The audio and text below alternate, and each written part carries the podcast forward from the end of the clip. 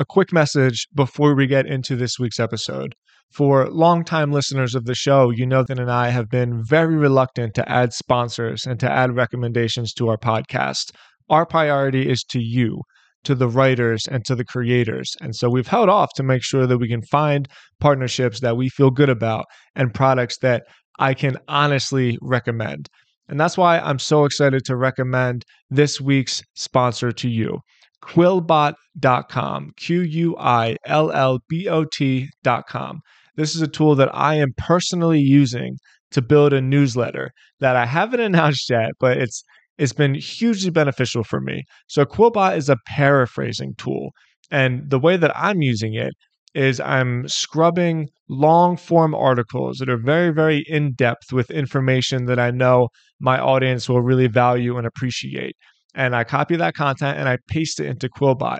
And Quillbot paraphrases all of the text into a, couple sentences, sometimes a couple paragraphs to really shorten and pack in the information, which allows me to better piece this information into a curated newsletter that I am sending out weekly for people that listen, you know that and I really, really believe in the newsletter space. We believe that newsletters are great businesses to start, and, and you should start one. If you want to get involved in online media and start creating a business for yourself, a newsletter is a great place to start. And this tool, Quillbot, has been so beneficial for me in building this curated newsletter that I'm working on.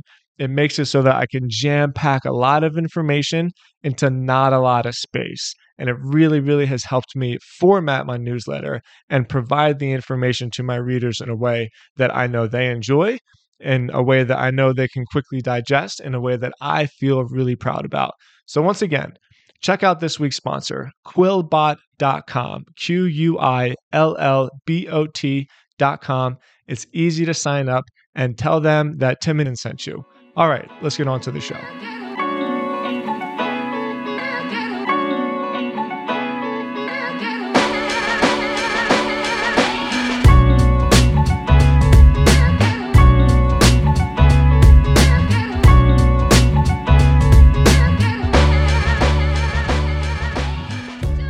everyone. Welcome to the Copyblogger Podcast. My name is Tim Stoddart. Thank you so much for joining me. My guest today is Charles Miller. Charles, great to have you. I'm really looking forward to this.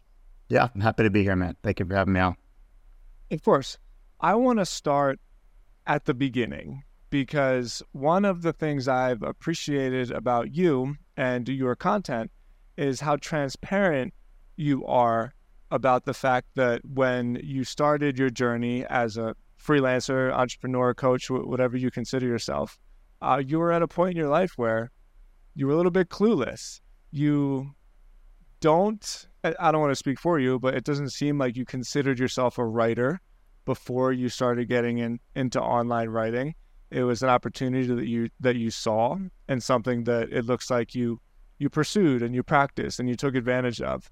So for those of you that are hearing about you for the first time, uh, I'd like to start with with your origin story. How did how did you even get into this to, to this type of work? Yeah, so I was not very good at school. Um, didn't like it. Wasn't very good at it. And the only thing I was decent at was writing. So I would get like B pluses in English. Um, and I actually kind of wanted to be a novelist, but I was like, you can't make any money writing. I'm going to try to do something else.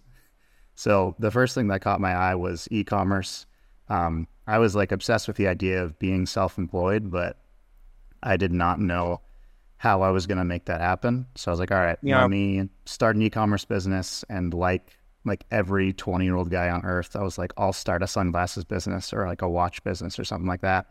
And I did that three times in a row. Ended up losing probably thirty thousand dollars total um, through those three brands.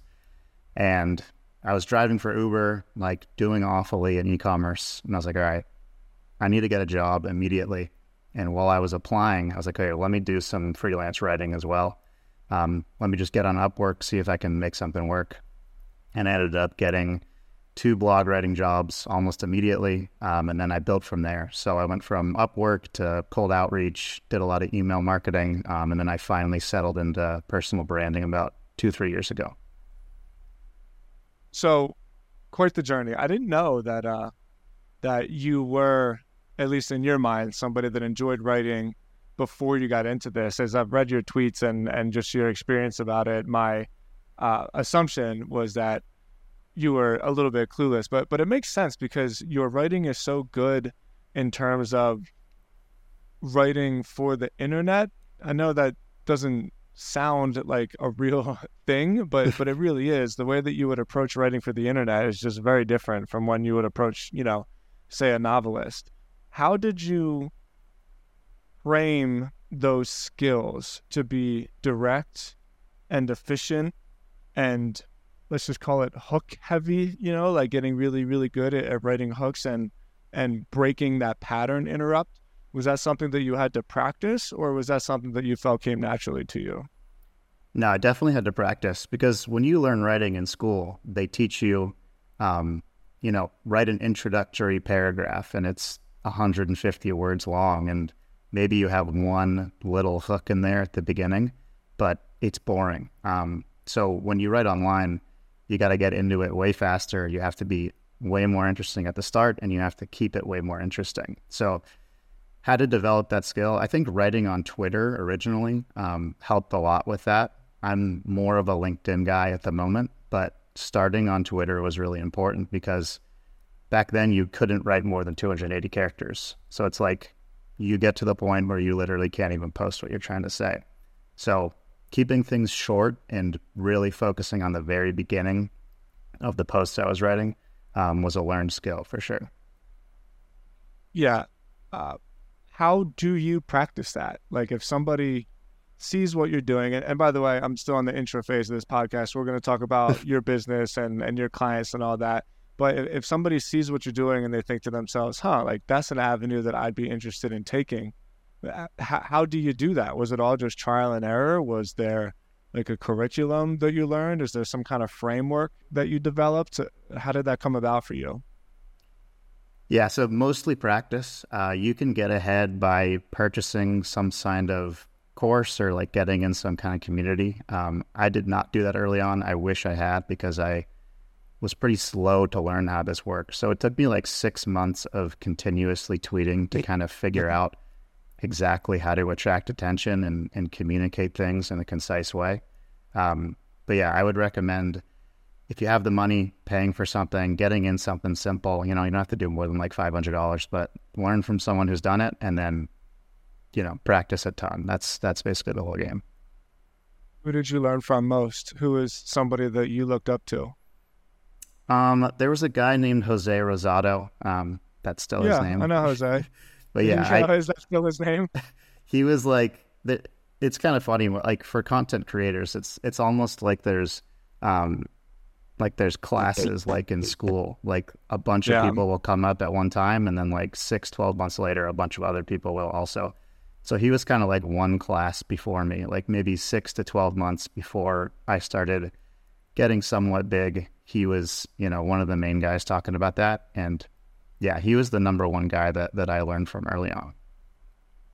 Okay, this is this is a cool segue. Um, so I'm gonna write down Jose's name because he has a little bit more interesting of an approach in terms of his sales. And you and I know each other pretty well.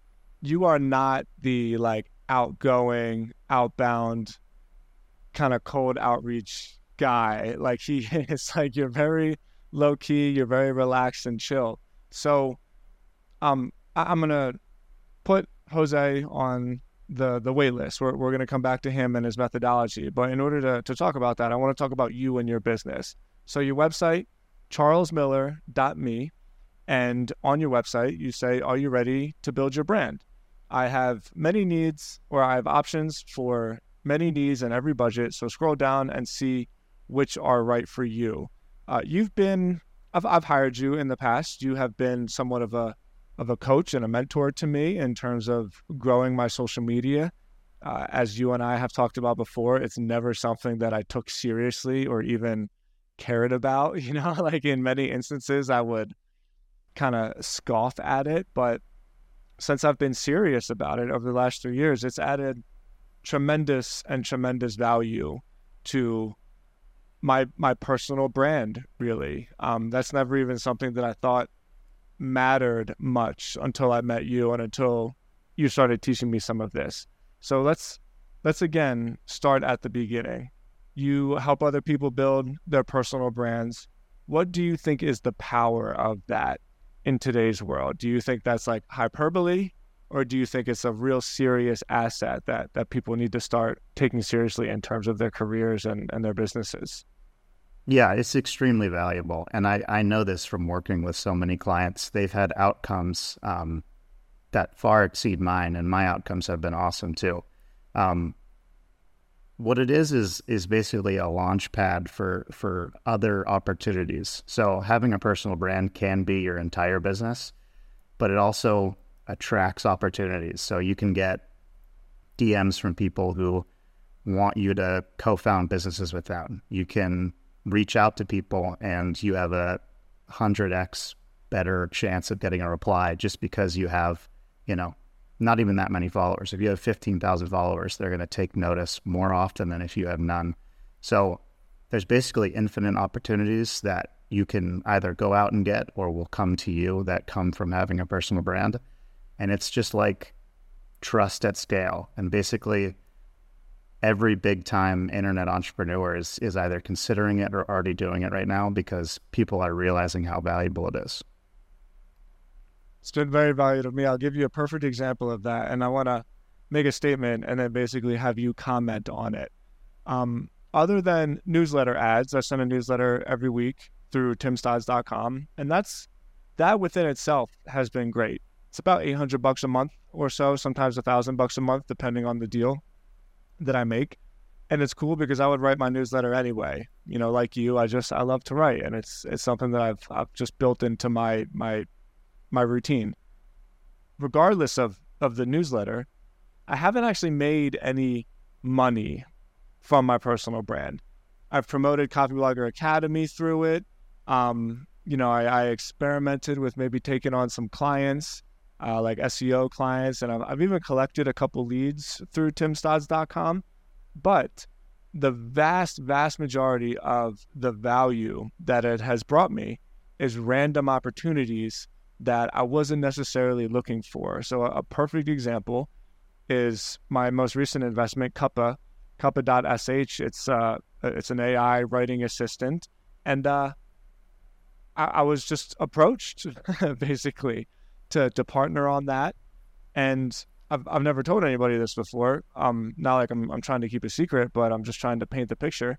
I didn't even have to pay for my partnership stake in that company. The deal that we made was fully on a promotional basis because people follow me. They know I'm a writer. They know I'm an entrepreneur.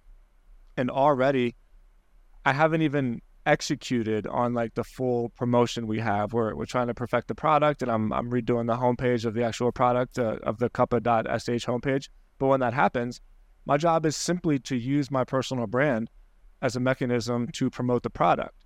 So it's the first time that ever happened to me where, you know, I invested quote unquote in a company, like I'm an equity partner, but I didn't even have to put up any money. It was all a deal that we put together. So, like I said, this isn't a, a question. I'm just kind of making a statement, but I, I'd, I'd like your viewpoint on that. Yeah, I mean, that's just one of many examples of how much leverage you gain when you have even like a mid sized personal brand. I've had people approach me with similar deals. Um, it just makes everything easier. Like if you're doing client work, your cold outreach is going to be more effective and you're going to get tons of inbound and you don't have to do a bunch of work to find people um, you can partner up with technical people and, and start businesses without putting in any money yourself. So there's all these little things that make everything easier and everything cheaper, and they have really high potential at the same time. So then let's talk about your specific business. You have a couple of different revenue streams. Correct me if I'm wrong. Most of your business comes from client work. You'll you'll do ghostwriting, you'll do consulting, for other people to to help them build their personal brand. This has always been fascinating to me because I I never imagined that that would be like an industry that so many people can succeed in. I think you're probably well not probably you're you're definitely one of the the bigger voices in that space. But I see it now as being hugely opportunistic and a great entry point for people where if they want to get involved with with digital marketing, with entrepreneurship, maybe ghostwriting for other people is a great place to start. So I'm hoping you can almost educate me on this because I know very little about it, but I watch what you do and the success you're having, and I'm thinking, man, there's really something there. Yeah. So on the yeah. client side, what makes this work so well is that successful people have a lot of money and they don't want to, you know, take up something new and time consuming and, you know, put a bunch of resources into doing it themselves. So they have one or two or 10 businesses to run. Um, and there's a lot of opportunity for helping them with, you know, all kinds of services. And social media growth is one of them. So, one of the keys to making the business work is that I'm only working with people who are, you know, moderately to very successful. Like I have a a Typeform, and one of the questions on the Typeform is, you know, do you make over thirty thousand a month, under thirty thousand a month, or you know, no income, but you have a very high net worth. That's like people who just sold their startup. And the reason for that is if somebody is earning less than that, you know, that's great. That's like 99.9% of the world, but they probably can't afford the prices and they probably are going to um, just like not be in a position to to outsource and uh, pass off all those duties to me. So one of the keys is targeting a, a very successful audience. Yeah, let's focus on this for a little bit. Um, it's about a, a year and a half ago when I hired you for the consulting work that we did. I was still living in Nashville, something like that, right? And um, and I was very impressed and intrigued with how specifically you target people who already have had some success for themselves. And I've heard you say in other podcasts, I think it was Darren's podcast, he does kickoff sessions um, where the trick is to make sure you work with people that can afford it and also to make sure that what you do makes money for the people that you are working for, which is like a ballsy thing to say because it would be very easy to just provide a service and not necessarily put yourself on on the line, like put yourself on the hook in terms of of success and failure. So what was the process like for you to have that realization? It's so simple, but it's also like a big profound realization to have where you're you're truly defining your metric of success. What was that process like for you? Was it some epiphany moment you had? Was it a, a gradual realization as you stumbled your way forward? How'd that happen? Yeah, so I usually learn things the hard way, um, as most people do. yeah, me too. Um, so, in terms of like learning to work with more successful people, um, I just worked with you know for pennies for like a, a while, like maybe nice. a year, a year and a half, just like really not getting paid very well at all. Um, so the transition was, first of all, getting more skilled and getting more confident. Like there's this whole culture in online. It's like everyone's like, oh, raise your prices, only work with rich people. And it's like, well, I've never written a word for anybody before. So how can I do that? Um, so you do have to kind of build your skills up and get more confident. And it, it is a process. But once you've got the ability and you've had a couple experiences with um, clients who were not so pleasant, you realize you know the kind of person you should be working with, and you start targeting them almost exclusively. How much did you get paid for your first client? Um, I wrote a sales page. It was about fifteen hundred words long. I got paid forty bucks for it. Um, really nice guy, actually. I we're not in touch anymore. That was like five and a half years ago. But yeah, 40 bucks for about 1500 words. And then, and then what was the next step for you? Do you remember the second client or even like vaguely what, what the next benchmark was? Yeah. So my next two clients were blogs. One of them was a personal injury lawyer. So that was kind of grim, honestly. I was like writing about people getting hurt like all day, um, getting getting paid like two and a half cents per word. Um, and then the other one was a luxury watch blog, which was more fun. Um, and then the transition from those to higher paying work is I realized I need to be writing things with a higher ROI. So you can get paid well for blog posts, but these people were not serious about having in depth, really good blog posts. They were just going for the volume game. Um, yeah. So I transitioned to sales copy after maybe six or nine months, um, just because the ROI is so obvious, right? If I someone pays me five hundred dollars to write a sales email and they send it out and they get two thousand dollars in profit, the ROI is extremely obvious, and I should raise my prices. So I transitioned more towards copywriting, um, and then now I'm kind of back in content. But there's definitely ROI what I'm doing now too. Talk about the confidence because for members in Copyblogger Academy, particularly just because those are the people I talk with the most, but other people that reach out to me, raising your prices is much more of an emotional process than it is a tactical process. Like once you do it, it's actually pretty easy. And there's most of the time very little pushback if you're providing value. But the emotional side, I think, is something that that people struggle with. So when you when you were at that position where you said to yourself, "Hey, I'm I'm providing a return. I need to write my process. Uh, I need to raise my my prices."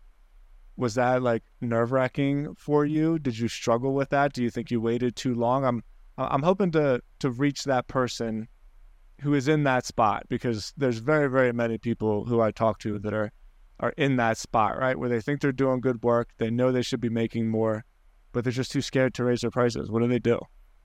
Yeah, the transition for me was I went from thinking about getting paid for my time to thinking about getting paid for the value I was delivering.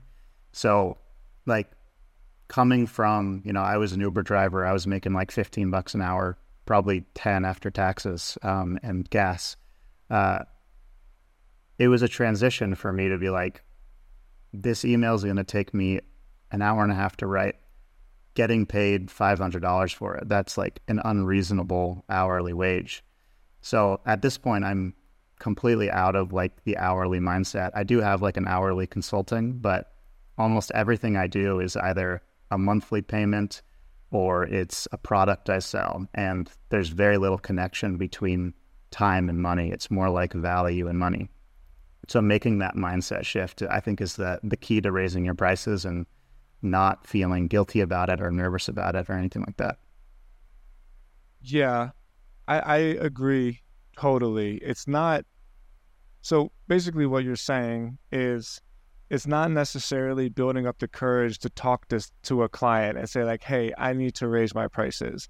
It's much more of like a complete shift in the mentality of what it is that you offer where you're not saying like hey i need to get paid more for this particular thing i'm doing. You just start playing a different game.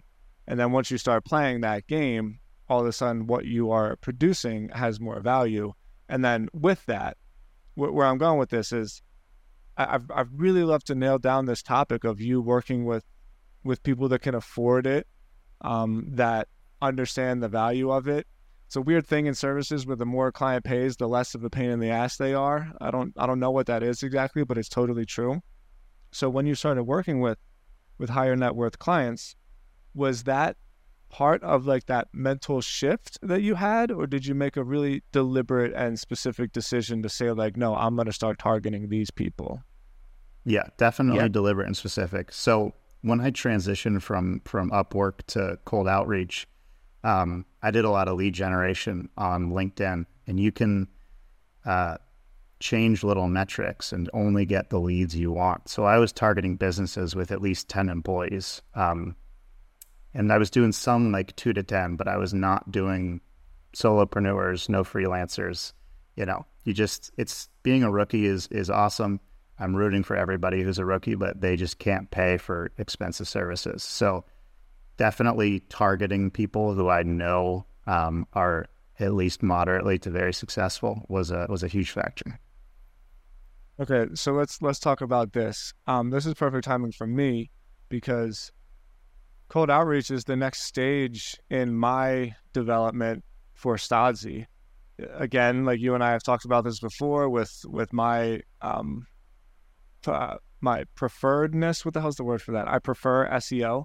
uh, just in terms of, of what I like to do and the ability for SEO to bring leads to me where I don't have to actually go get them. But I'm in a space now where Stodzy is just like it's a big company. And if I want to continue to scale, I just have to put some gasoline on the fire uh, in terms of, of outreach. And so I've been experimenting with it. I'm doing like 10 a day.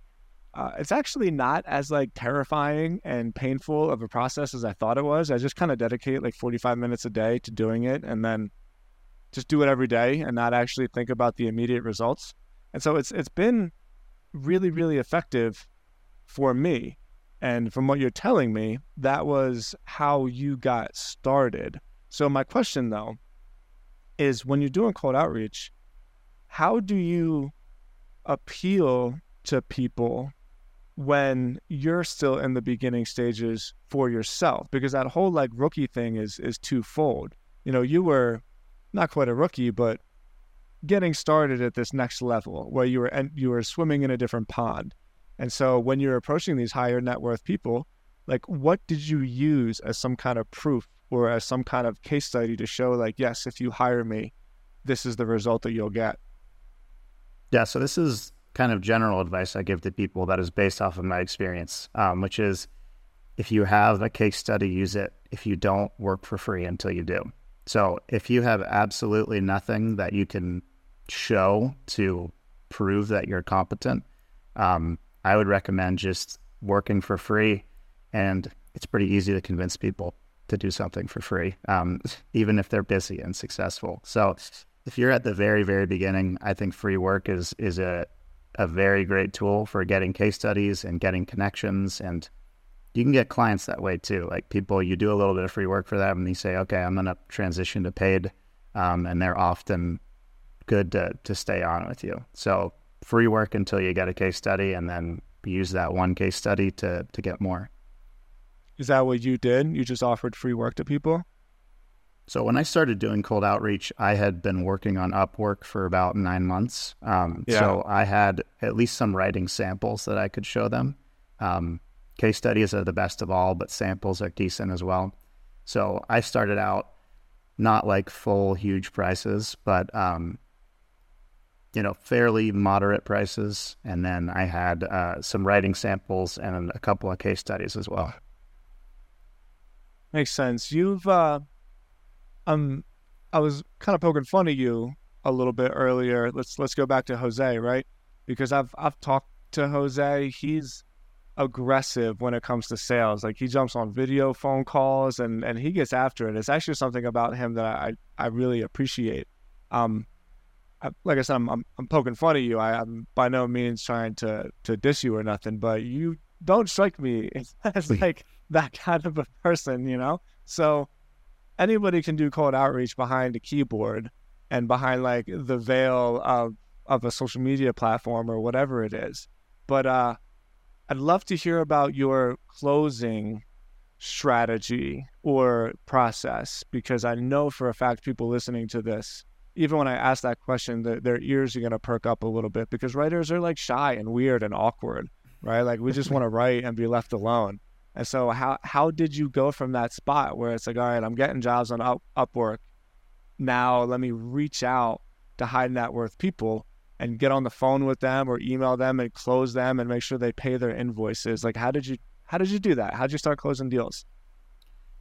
Yeah, so first thing I get this this uh this question probably like once every 2 weeks. People say, "Hey, can I make it as like a well-paid freelancer without doing phone calls. I just say no, you you can't do it. Like, yeah. This whole idea of like, oh, I'll close a hundred dollar contract and then we'll go up and we'll never talk to each other. Um, it's just based on like a pretty silly fear. And um, the simple answer is you just have to do exposure therapy and you and you have to get over it. So I'm definitely an understated guy. Um, kind of a weird writer who doesn't like talking to people, but um, I've built the skill and I've built um, a bit of a taste for it as well, just by doing it over and over and over again. So the first one sucks, the first, you know, 10 are a little bit better. And then eventually you get comfortable enough where you actually end up kind of enjoying it. Yeah, I'm so thrilled to hear you say that way because it sucks, man. Like one of the best jobs I ever had, one of the best experiences I ever had in my entire life when I first moved to Florida and I was like beyond fucked as like fucked you could be in terms of my future and where I was trying to go with my life. The only opportunity I could find was phone cold calling uh, people that needed medical supplies. And so I was just making 150 calls a day to people who were getting called 10 times a day, right? Because they're on Medicare basically. And so that's all public data. And so, like, every durable medical equipment supply company in the country sees them and knows that they either have a back brace or I don't know, whatever. Um, and it was terrible, man. Like, it was so hard and so exhausting. But every once in a while, like once a day, for whatever reason, somebody would talk to me and I'd get hung up on over and over and over again and get told no over and over and over again. And then sometimes somebody would just talk to me and then I would I would close a deal. And to hear you say that there's no hack, there's no like automation that you can put together to filter your leads perfectly so that only qualified people come to you, it's really like an uncomfortable process, but it's worth it right? Yes, it is absolutely worth it. I mean, I I was as you know, I was like a partially anonymous personal brand on Twitter for years. Um, and then I got on LinkedIn and I was like the only person on LinkedIn who didn't had an, have an actual photo of myself. And then I transitioned into actually having a photo of myself. My sales absolutely exploded. They went up like probably 30, 40% um, within a couple of months. So this is like a general life lesson, but a lot of times we're afraid of things that are just like really silly to be afraid of. Um, and the only thing that but, is keeping us from hitting the next level is, you know, the stupid voice inside our head that tells us, "Oh, you you know, you can't do that," or try to find a way to not do that. And the answer is just doing it over and over again until you're comfortable. Oh, what a great line! Because when some the one of the lines that really helped me, there was a sales manager at that job who had like a big impact on my life. His name was Steve K. And uh, he kept saying over and over again, the worst thing that happens is they say no. And it feels like like death, you know, it feels so terrible. But when you say it like that, it's not it's not even almost a big deal. Like it's nothing. They just say no. And then you move on to the next one. And so I think you're absolutely right with personal branding, with putting yourself out there, with sharing your ideas in general. It's it's not it's just not that big of a deal, right? It's just not that big of a deal. And it sounds like you've learned that lesson. I remember when you put when you put your face on your social media platforms, I was texting you and giving you like so much of a hard time. And like, wow, what an interesting t- statistic that as soon as you did that, you increase your sales, you increase your product sales, you increase increase your your service sales. I don't even know how to reflect to that much, but what what do you make of that? I mean, it's just trust. Um, it's trust. It's people. You know, the more people, basically, how much money you make with with online businesses is how much people trust you, plus um, how good your offers are. So my offers were in a pretty good spot but there's just a level of trust. It's very very difficult to get to if you don't show who you are. There are occasional examples. Um, i know a guy wiz of ecom on twitter who's been extremely successful never showing his face or um, saying his name. But for every one of him there are a thousand people who try to do that and never break through because it's just very difficult especially on a platform like linkedin where um, being anonymous is like basically unheard of on LinkedIn. It it might even be against their terms of service. I'm not 100 percent sure. So yeah, yeah, it's it's always better to to be more personal and show who you are. You don't need to be the person posting selfies and videos and like talking about walking your dog and like all this personal life stuff, but having a photo and just like occasionally sharing about your personal life is definitely very valuable. Yeah, I think that there's a lot to be said with the idea of sharing instead of i mean it's it's the vernacular is right there within what we do like you share a post yet so much of what i see and I, I find this I don't know if distasteful is the word, just not not the best practice, right? So much of what I see is like spewing, kind of like I know what to do. Like let me tell you what to do. I'm so smart. This is what you should do. Listen to me. And um I've really followed your lead in that regard where a lot of what you do is sharing, like sharing your experience, sharing your knowledge. Um, so much so that I even wrote a blog post about it a while ago that I sent to you about like uh, my my ethos now with my social media content is I don't have advice to give, I have experience to share. I say that over and over and over again, even with my YouTube now that I've started doing YouTube videos. Every time I'm stuck, like, oh, what do I make a video about? I'm like, well, what do I have to share? And then all of a sudden it's easy because there's no pressure, right? Like there's no uh there's no pass fail or whatever. It's like, hey, this is what I learned. If you get something from it, great. If not, then it wasn't for you. Do you think that? Do, do you think that's a good um, framework for somebody that is is ready to to start promoting themselves on social? Yeah, it absolutely is, and and that's beneficial in a variety of ways, right? So you're talking about your experiences. Um, it's useful. It makes you unique and it's also not preachy all at the same time. So yeah, I, I think that's certainly the way to go.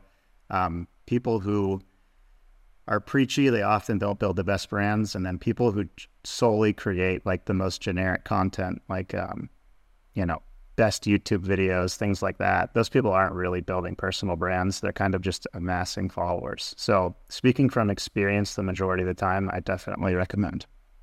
Hmm. I was just about to transition to something else, but I need to comment on what you said, where you have taught me there is a difference between a brand and a following. And I think you articulated it earlier without even trying, and that's basically trust. Um, so much of what I've done over the last 10 years is is aligning the problems that people have with their solutions. And you can do that on I mean, I've been in B2B a lot more. So you can do that in B2B because a lot of times if there's a business name, you you just align the solution to a problem with the business. And so it's it's a little bit semantics there, but I, I think that makes sense. Whereas personally, I don't I don't need to approach it with keywords and with just traffic and like yeah if i put this video together edit it a certain way it'll definitely show up to the top of the of the youtube algorithms i mean that stuff is is cool, and I'm not saying that it's not valuable, but the most important thing I can have is that people know who I am. And when they think of me, they think of something, right? And that kind of is my brand. And so I'd, I'd love, I'd love your reaction to that statement. Yeah, in general, building brands, you want to think about what your outcome is first. Um, you know, what do you want? Do you want clients? Do you want customers? Do you want like general influence? Um, so for a very small group of people, creating generic content actually makes sense for them. They're like, hey, I like giving quick tips and tricks to people. That's what I'm passionate about. Um, and it's totally fine for them to make, you know, Twitter threads about Chrome extensions and things like that.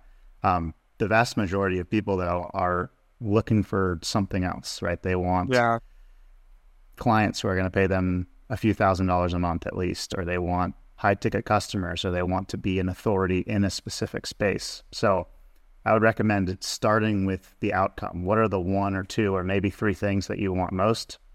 And then reverse engineering and creating content that get you to those outcomes. And in most cases, that's going to be um, trust building stuff yeah. like personal experiences. Yeah. Very cool.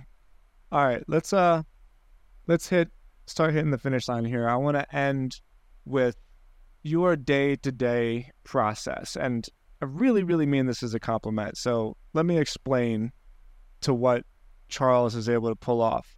I don't know who your clients are. I think, you know, you probably float around like eight clients or so. You have a course that you sell. You send an email every Friday. And every time I talk to you, you're like, golfing or traveling or like what's it about, you know, or like out to dinner. But what's amazing about you is is I'm not saying that in terms of you're living like this digital nomad lifestyle. I think that you have just developed a system and a process that like you follow meticulously because I never even see like spelling mistakes in your social content. And I'm telling you, I can't go a day without making at least 10 spelling or grammar mistakes, right? So I think this really is nuanced, but I think this is something that you you do so so well. Walk me through what a day in the life of Charles Miller looks like. How do you manage so much stuff, do it so effortlessly, and do it with such precision over and over and over again? Yeah, so one of the big things is I do basically the same things at the same times every single day. So yeah. my social media routine where I'm publishing for myself starts at like 6:35 a.m. I'm an early riser like you. Um, and I do that for like 35, 40 minutes every single day. So I take the post that I've already written, um, I post it on Twitter, I post it on LinkedIn, I engage on both platforms, and then I have breakfast. And then after I come back from breakfast, now I'm writing for clients. So maybe I go um, an hour for clients, or maybe I go 90 minutes, and then I'm at the gym, and then I come back and I'm doing, um, you know, more auxiliary work. So same thing every single day. And when you get into that routine, you kind of prime your your brain to do exactly what you need it to do at the exact time that you make it do that every single day. And I've been, you know, following that precise schedule for two plus years and a version of that for about five, six years. So time blocking, very important. Focusing on one thing at a time, very important. And then just sticking with it for years until you can basically do it in your sleep. There's so much about that I want to elaborate on. I'm going to go to the next question to stay on topic, though. Do you have any tools, any pieces of software that that you find helpful? How do you how do you multiply yourself in in this this context? Yeah, so the thing, the one that keeps me on task is Todoist. Um, I think you use that also. Oh yeah, I love Todoist. So, it is so simple. Yeah, it's it's my favorite. I've tried like six, seven of these types of productivity apps. It's my favorite one. So that just, you know, having having what you need to do right in front of you, extremely important. Um, and having that made the day before, so you wake up knowing exactly what you need to do, is also very important. So you're not anxious, you're not scrambled. You've got a precise list of things to do. Um, I have Notion. That's where I store ideas and like links I use a lot and other information I need to to access. Um, and then I use AI and other apps as writing assistants. So if I'm looking for content ideas, I have um, Tweet Hunter X. It's a, a Twitter Chrome extension that helps with content idea generation. And then I also use ChatGPT just as a, a content assistant, not as a writer. So maybe I'll ask it for content ideas. Um, sometimes I have half a post written and I'm like, hey, ChatGPT, can you finish this for me? And then I don't even copy paste it. It's just like the the ideas and the structure. So those like are the main software I use. Exactly. Yeah. Um quick note on what you said. Do you plan your day at the night for the morning before? Yeah, definitely. Um almost every weekday is exactly the same for me, so I don't need to do that necessarily. Like not a lot of stuff pops up. I basically have the same process every day. But yeah, definitely plan the night before and, and have your list made so you can get up and, and start tackling it immediately. It's so funny because this is a, a marketing podcast essentially. And I get asked that. It's probably the most common question I get asked on Twitter, where people say, like, how do you manage all of this stuff? And my response is always like, I'm telling you, it's not what you think it is. It's not that hard. I have like three things that I do basically. I wake up super early. So by the time it's seven o'clock in the morning, like I'm already done. And obviously that's not that's like an esoteric statement, but the bulk majority of my thinking, right, of like the kind of what do I do in this issue? Problem solving, let's say. The vast majority of my problem solving is done from like 4:30 in the morning till 7. So there's that there's writing my daily task list in my notebook. I don't personally use Todoist as a, like a personal task management system. It's how I manage my team. And so by six o'clock in the morning is, is usually when I do that. I'll have to record like three or four Loom videos in the morning, give people their assignments, put it all on Todoist, assign it to the right person, and then it's like it's done. I never have to worry about it again. And I'll get the email that they checked it off and the task is completed and and bam. And then um I don't know if if I'm full screen at this part of of the video, but you see that little whiteboard behind me. That's always my weekly tasks. So there are things. It's like these are the big problems I need to solve for this week, and and so the point I'm trying to make is, I think you would agree with this, is there's. I, I the word process a lot in this conversation, and I think that was probably intentional, just because you're such a process oriented person, as am I. And for me, like the process has always been so much more important than the tactics, right? Than like the specific things you do to get to get the results. It's it's much more about doing like the same broad things over and over and over again over a long period of time. And I don't think a lot of people like to hear that. Yeah, absolutely. And, and one thing I'll add to this conversation generally is um, digital distractions are, are sand in the gears of these of these processes. And if you can't tame those, you're gonna have a really tough time, even if you plan your schedule perfectly. Like, I know people who have notifications turned on on every app on their iPhone, and they're getting like 15 notifications a minute from news, you know, media companies and everything emails, texts, social media. And it's like if your phone's buzzing every two minutes, you're not going to be able to focus. If you have Twitter and LinkedIn open while you're trying to write, you're not going to be able to focus. So definitely single tasking rather than multitasking and getting rid of distractions for, for as long as you can for like, you know, 30, 60, 90 minute periods is crucial. Do you work with your phone next to you? Um, right now my phone is behind my computer. It's usually all the way back in the kitchen. Um, but yeah. I've had my phone on do not disturb since the day I got it in like 2011. I literally I actually I uh, I just turned on notifications for my girlfriend only. Um, nice. That's how you can that tell she's serious. she's special. Yeah. but my before that, my phone did not make a noise for like a decade. Um, so yeah, I'm very good with keeping distractions at bay.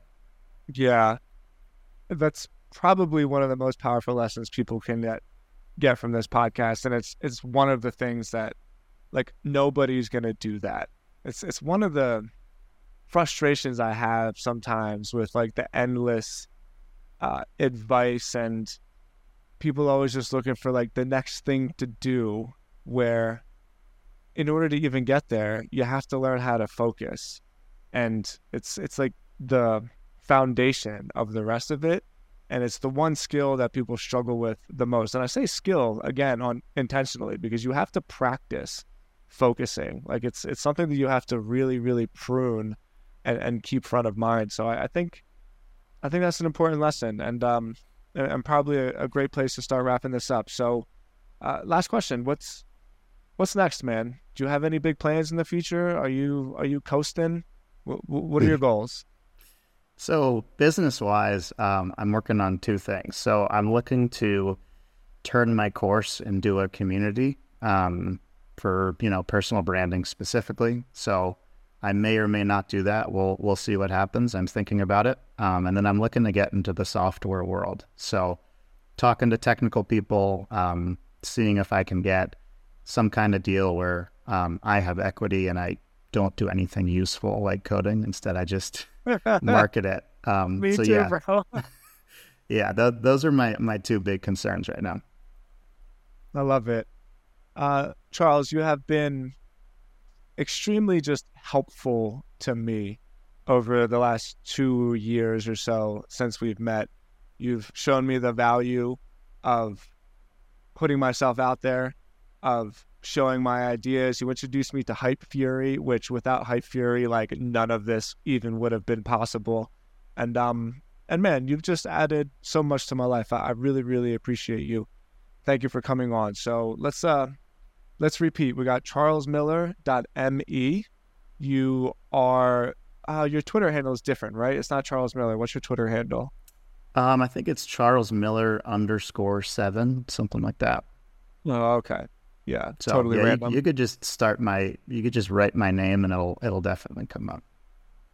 Great. I will have all of it linked in the show notes. You can see this episode and the show notes at copybloggerpod.com.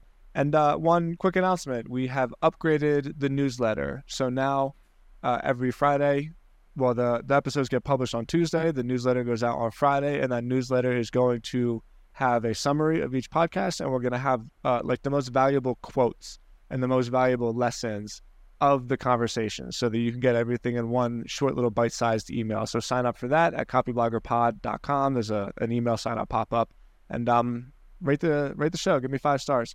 Appreciate you, Charles. Really, um I, I value you as a person. I thank you so much for coming on. For sure, Matt. I love being on. Thank you.